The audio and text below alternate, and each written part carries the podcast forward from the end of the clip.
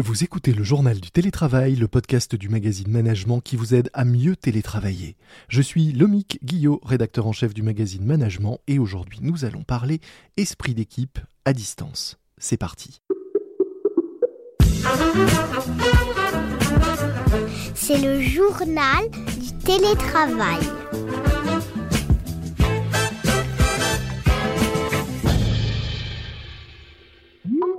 L'esprit d'équipe, ça fonctionne quand on est tous ensemble sur le terrain, pour prendre une métaphore sportive par exemple, mais qu'en est-il lorsque les équipes sont dispersées et que tout le monde télétravaille? Comment conserver cette dynamique, cette force du collectif à distance? Pour en parler, j'accueille aujourd'hui dans le journal du télétravail, le podcast du magazine Management, Angélique Bordas, la DRH de Isoscale, agence spécialisée dans le marketing de précision. Bonjour. Bonjour. Alors j'ai tenu à vous recevoir parce que depuis la création de votre entité, qui est une filiale du groupe La Poste, le collectif est visiblement très présent dans votre euh, culture interne. Euh, vous avez même, je crois, intégré à l'été 2019 un campus à Montrouge et vos salariés ont sur place inventé une nouvelle manière de travailler euh, tous ensemble de façon très collaborative. Évidemment, depuis la crise et le télétravail sont passés par là. Alors j'aimerais que vous nous racontiez bah, d'abord quelle est cette façon de, de, collaborer que vous avez au sein d'Isoscale et comment vous l'avez adapté au contexte actuel? Écoutez, oui, vous avez complètement raison. Hein. L'objectif, c'est effectivement, depuis que nous avons aménagé au sein de ce campus, de se retrouver un peu comme chez soi, mmh avec de grands espaces où justement euh, la communication euh, permet une certaine fluidité, euh, les échanges, on peut, on peut se parler quel que soit le pôle, l'expertise. Mmh on n'est pas chacun dans notre bureau. On est un espace où on travaille tous ensemble. Alors vous êtes combien de, de collaborateurs au sein de l'agence? On est environ 250 à peu près. Et alors, comment est-ce que vous avez réussi à adapter ce mode de très ouvert, très fluide au contexte de, de télétravail que l'on connaît depuis presque un an? Tout d'abord, un petit rappel quand même, lors du premier confinement, on avait fait en sorte que tout le monde puisse télétravailler. Mmh et donc, qu'est-ce qu'on a fait? Tous les jours, pour pouvoir garder ce lien et travailler en collectif, on a demandé à ce que chaque équipe puisse organiser une réunion, mmh une réunion d'écoute pour savoir si l'ensemble des collaborateurs se portaient bien. Parce que c'était très important pour nous. Une prise de température virtuelle. Exactement, parce que euh, chacun étant chez soi, euh, c'est pas du tout la même façon de travailler. Et donc l'objectif, c'était de rassurer et de pouvoir euh, montrer qu'il y a un lien et que ce lien, on l'a toujours pas perdu pour que les collaborateurs ne puissent pas se sentir isolés. Parce qu'on avait une population d'âge moyen autour de 29-30 ans. Mmh Par conséquent, ils étaient parfois dans des appartements pas forcément grand, pas forcément euh, une vie de famille avec des enfants. Et donc, besoin de s'exprimer, besoin d'échanger, besoin de créer ce lien. Voilà. C'était primordial pour nous. On a vu euh, beaucoup de sondages, euh, on en parlait d'ailleurs récemment dans un épisode de, notre podcast, beaucoup de sondages qui disent que finalement les, les, millennials, les plus jeunes, sont ceux qui ont le plus de mal avec le, télétravail. Alors vous disiez que la moyenne d'âge chez vous était de 29 ans. Est-ce que vous avez quand même constaté, au-delà des difficultés d'organisation, d'espace, plus de mal à appréhender le, travail collaboratif à distance chez les plus jeunes Oui, effectivement. Je l'avais identifié en amont.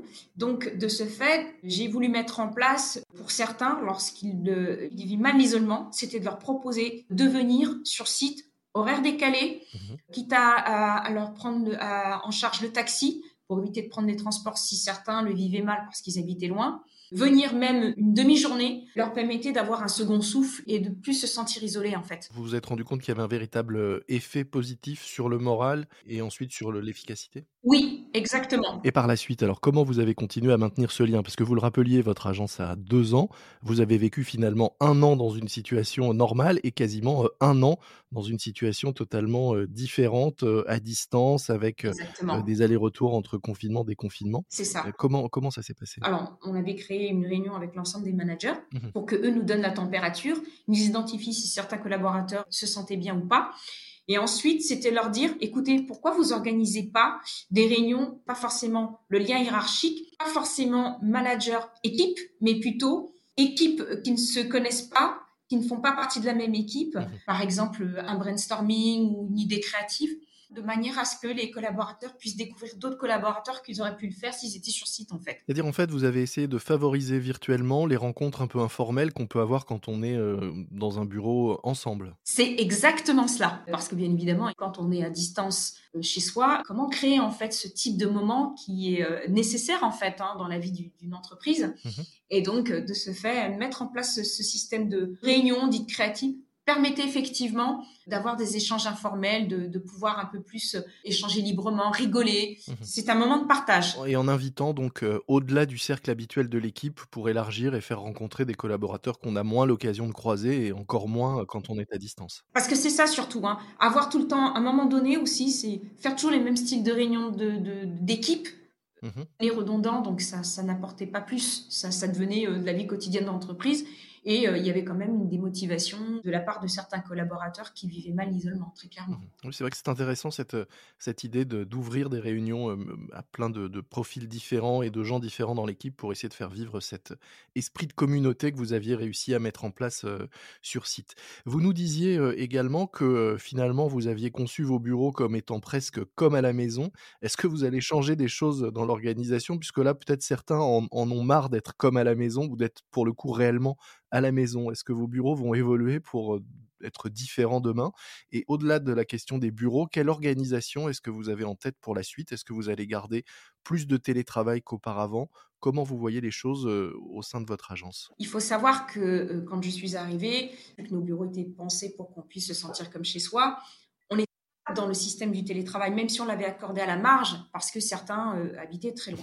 Mais bien évidemment, euh, la crise et ce qui se passe aujourd'hui nous fait penser autrement. Et donc, par la suite et dans l'avenir, il s'agit plus de se dire parce qu'on habite loin, il faut du télétravail, mais plutôt que on doit concilier une mixité. En fait, mhm. on le voit bien, hein, même aujourd'hui, l'ensemble des collaborateurs, des salariés qui font du télétravail, du full télétravail, on en marre. Mhm. Tout comme le modèle où on devait venir euh, au travail 7 euh, jours sur 7, il, ne peut plus perdurer ce modèle-là non plus. Donc aujourd'hui, c'est une mixité, très clairement. Est-ce que vous voyez des tâches différentes qu'on fera euh, au bureau sur votre campus et en télétravail, ou est-ce que finalement ce sera simplement des lieux différents, ou est-ce que ces lieux seront chacun adaptés à un type de travail différent Ça sera des tâches différentes. Mmh le lieu, nous, nous n'allons pas le changer parce que c'est pas parce qu'on se sent comme chez soi que c'est forcément chez soi. C'est juste qu'il y a un confort, des conditions de travail qui nous permettent de travailler dans les meilleures conditions. C'est ça que ça veut dire. Mhm. Donc l'idée, c'est de dire, euh, nous avons une réunion où on doit euh, euh, mettre en place tel outil, créer, brainstormer.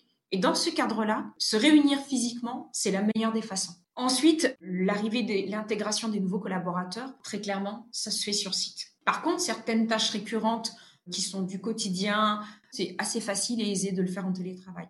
Quand c'était possible de les voir, on a compris que vous préfériez les rencontrer, mais quand c'était pas possible, comment bah, concrètement vous avez intégré les nouveaux venus? Est-ce que vous avez trouvé des solutions pour malgré tout humaniser cette intégration à distance? Comment on embauche face à une situation où on est en télétravail? Mmh Alors, c'est exactement ça que je, souhaitais mettre en place, c'est humaniser, parce que même si ces nouveaux venaient sur site, la majorité des collaborateurs sont en télétravail, donc ne, ne savent pas qui il est Bien évidemment, on avait envoyé un petit mail de bienvenue à l'ensemble des collaborateurs pour qu'on puisse l'identifier, mais je trouvais que c'était pas assez.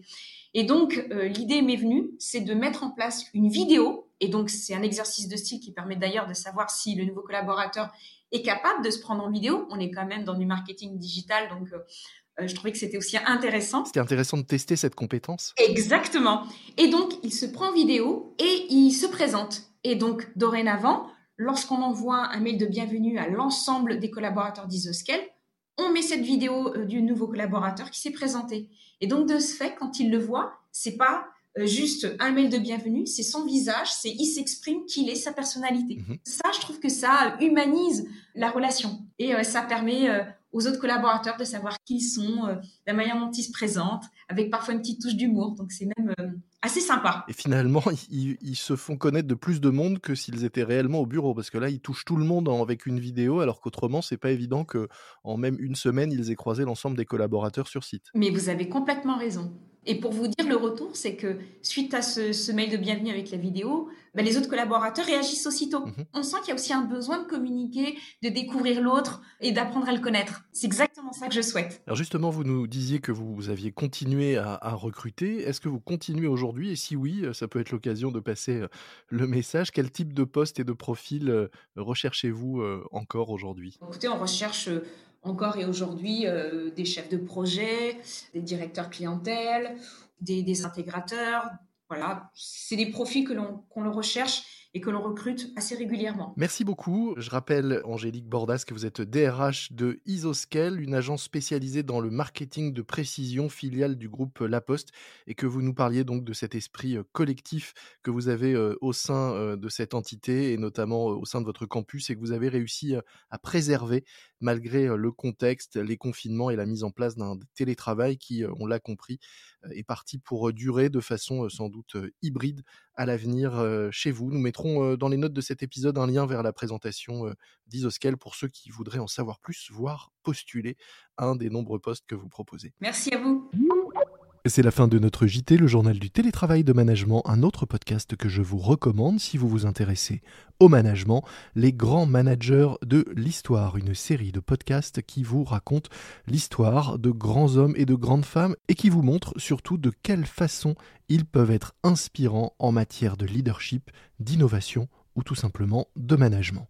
Les grands managers de l'histoire, un podcast du magazine Management à écouter sur l'ensemble des plateformes d'écoute. Moi je vous dis à très vite. D'ici là, soyez prudents, respectez les consignes, les gestes barrières et le couvre-feu. Portez-vous bien et bon télétravail à tous. C'est le journal du télétravail.